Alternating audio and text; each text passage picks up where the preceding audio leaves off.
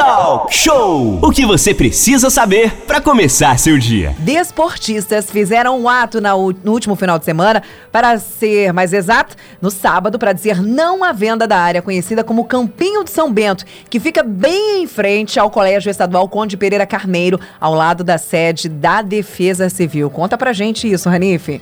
Pois é, isso tudo aí tá dando o que falar, né? E o ato contou com a presença do vereador Jorge Eduardo Mascote, que vai detalhar aí como é que estão essas questões da possível venda dos terrenos de doca em frente à área central aí de Angra dos Reis. Esse assunto tá dando o que falar, né? E o Jorge já tá aqui na nossa sala virtual. Jorge, muito bom dia. E vamos começar aí esclarecendo como é que tá essa questão dos terrenos para os nossos ouvintes.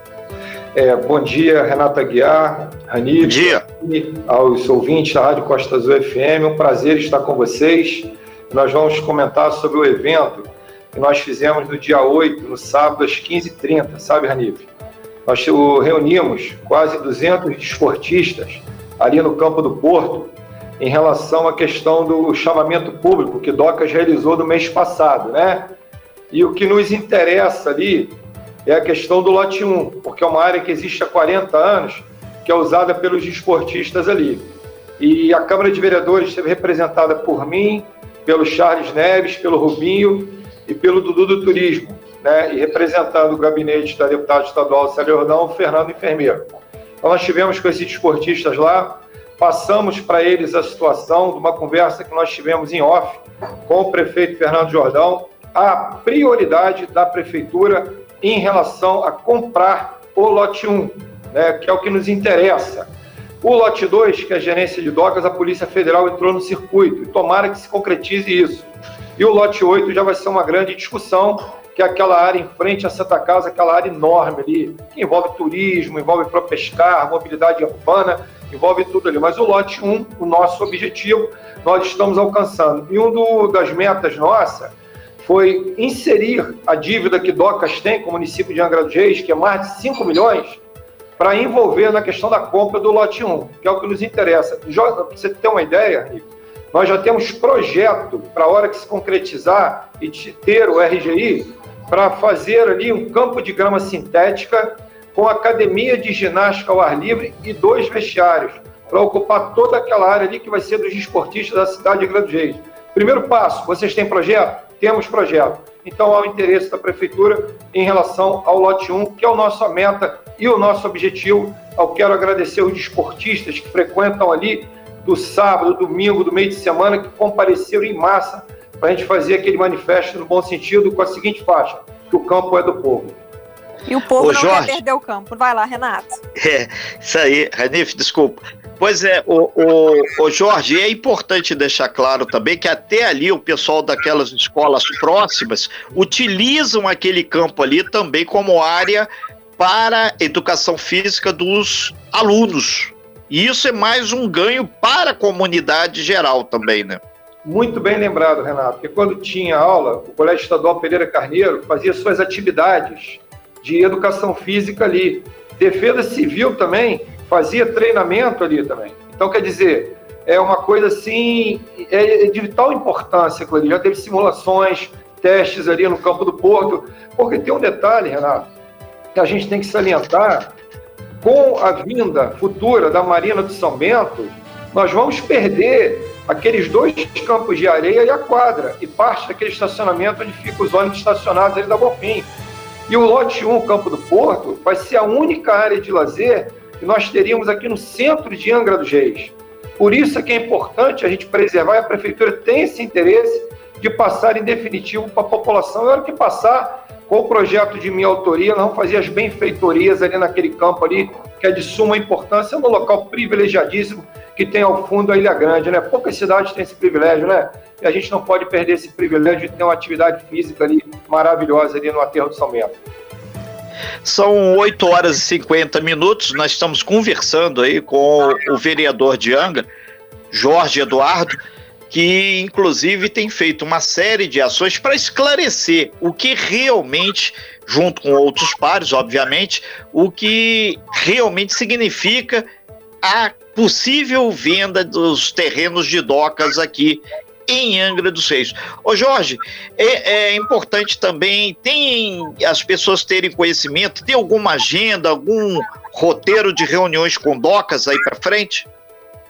Não, a reunião nós tivemos no dia 23 de, de abril, né? Que foi a última reunião que nós tivemos lá na sede do Rio de Janeiro, né? Então, conclusão, a princípio a prefeitura agora entrou no circuito, né? O prefeito Fernando Jordão, que está entrando nas conversas, né, nas negociações com docas. É importante salientar, Renato, que os 14 vereadores estão envolvidos nessa situação em prol do lote 1 passar em definitivo para os desportistas da cidade, né? Então é uma briga no bom sentido nossa e agora as discussões estão com a prefeitura e a presidência de docas, né? Eu acho que o bom senso seria da prioridade realmente para a prefeitura para passar em definitivo, conforme eu falei para nós. São 8 horas e 52 minutos. Talk show aí recebendo Jorge Eduardo Mascote. Ranife Linhares. Pois é, Jorge. Agora eu queria mudar um pouquinho de assunto e queria que você explicasse aí para os nossos ouvintes o que são as EPS, né? Que são aí que tem a oportunidade de trazer novos postos de trabalho aqui para a região, instalação de empresas. Como é que vai funcionar isso? A ZPR, Ranif, é uma zona de processamento de exportação. Uma cidade como a nossa, que tem 207 mil habitantes, diretamente, só para você ter uma ideia, com o início da obra vai empregar 900 pessoas. E quando a obra estiver concluída, vão empregar 30 mil diretos ou indiretos nessa questão, que seria ali na Fazenda Caputera, onde seria instalada ali. É uma, é uma situação que vai salvar, no bom sentido, a questão do município de Angra dos Reis. Somos a cidade privilegiada, temos um porto aqui no centro de Angra dos Reis. O local é maravilhoso, não agride a questão ambiental. É só trocar a questão do plano diretor, né? A área é uma área maravilhosa, aquela área tem 3 milhões de metros quadrados, a Fazenda Caputera. Para instalação da ZPE, nós precisaríamos de 1 milhão 260 mil metros quadrados, que resolveria o nosso problema. Já está bem adiantada assim, a questão da discussão. Nós criamos uma comissão mista, Câmara e Prefeitura. O Fernando Jordão, prefeito, tem maior interesse nessa questão. Saiu uma matéria muito importante no dia 7 de maio, no Jornal do Brasil online, o Jornal Brasil Eletrônico, com o Ricardo Salles, uma matéria muito importante falando sobre esse posto de trabalho, o que, que isso vai gerar para Angra dos Reis. E Angra entra definitivamente com essa situação numa cidade modelo. Ela entra na cidade como hall da fama, como cidade inteligente em relação a isso. Olha o que, que vem pela frente, futuramente. Se nós tivermos uma Marina do São Bento, a criação da ZPE, a usina de Angra 3 agora no segundo semestre, se, voltando a ser esse canteiro de obras aí, o que, que vai gerar de emprego para a nossa cidade? Pelo momento difícil com essa pandemia que nós estamos passando, eu acho que a ZPE vai ser o carro-chefe. Há um bom entendimento já com a prefeitura em relação a isso. Algumas reuniões já estão sendo realizadas, né? E o intuito disso, Renato, até a questão da isenção fiscal. Toda a mão de obra seria aqui na cidade de Angra dos Reis. Nós entraríamos no mercado de trabalho para competir com outros países. Não precisa vir estrangeiros para poder trabalhar aqui. Ah, mas não existem pessoas qualificadas. É só qualificar. Então, a situação nossa é essa. Vamos passar por um bom momento. A nosso objetivo é que talvez esse ano ainda nós iniciaríamos essa obra ali. Eu, há boa vontade, conforme eu falei. A situação está bem encaminhada. A gente tem monitorado essa situação, porque é o que vai salvar a questão de agravamento. É um foco nosso, do nosso mandato, é um foco dos 14 vereadores desta casa também, a questão da empregabilidade, que nós sabemos o que nós estamos passando hoje no município de Angra dos Reis. Ô Jorge, é importante deixar claro também a questão territorial, a área onde vai ser essa ZPE, a zona de processamento de exportação. Esses terrenos são privados, é do município, como é que vai ser a gestão? E tem o um impacto ambiental, que um conjunto desse de empresas, mesmo que muitas sejam virtuais, é, vai ter que ter uma obra de impacto. Como é que vocês estão pensando essa questão? Porque da onde tiram um coelho da cartola, a gente tem que ter a solução. A área ali, Renato, na Fazenda Caputera, ela é uma área que é da época do Império, né, colonial. Ela tem um, ela tem um dono, né? E ali não agride, conforme eu falei, dá para atender ali. E um outro detalhe, tem uma lei de minha autoria, a 2963 de 2012, além das boias de monitoramento, tem a questão também da usina verde, que você transforma o lixo em energia renovável, né? Começou ali.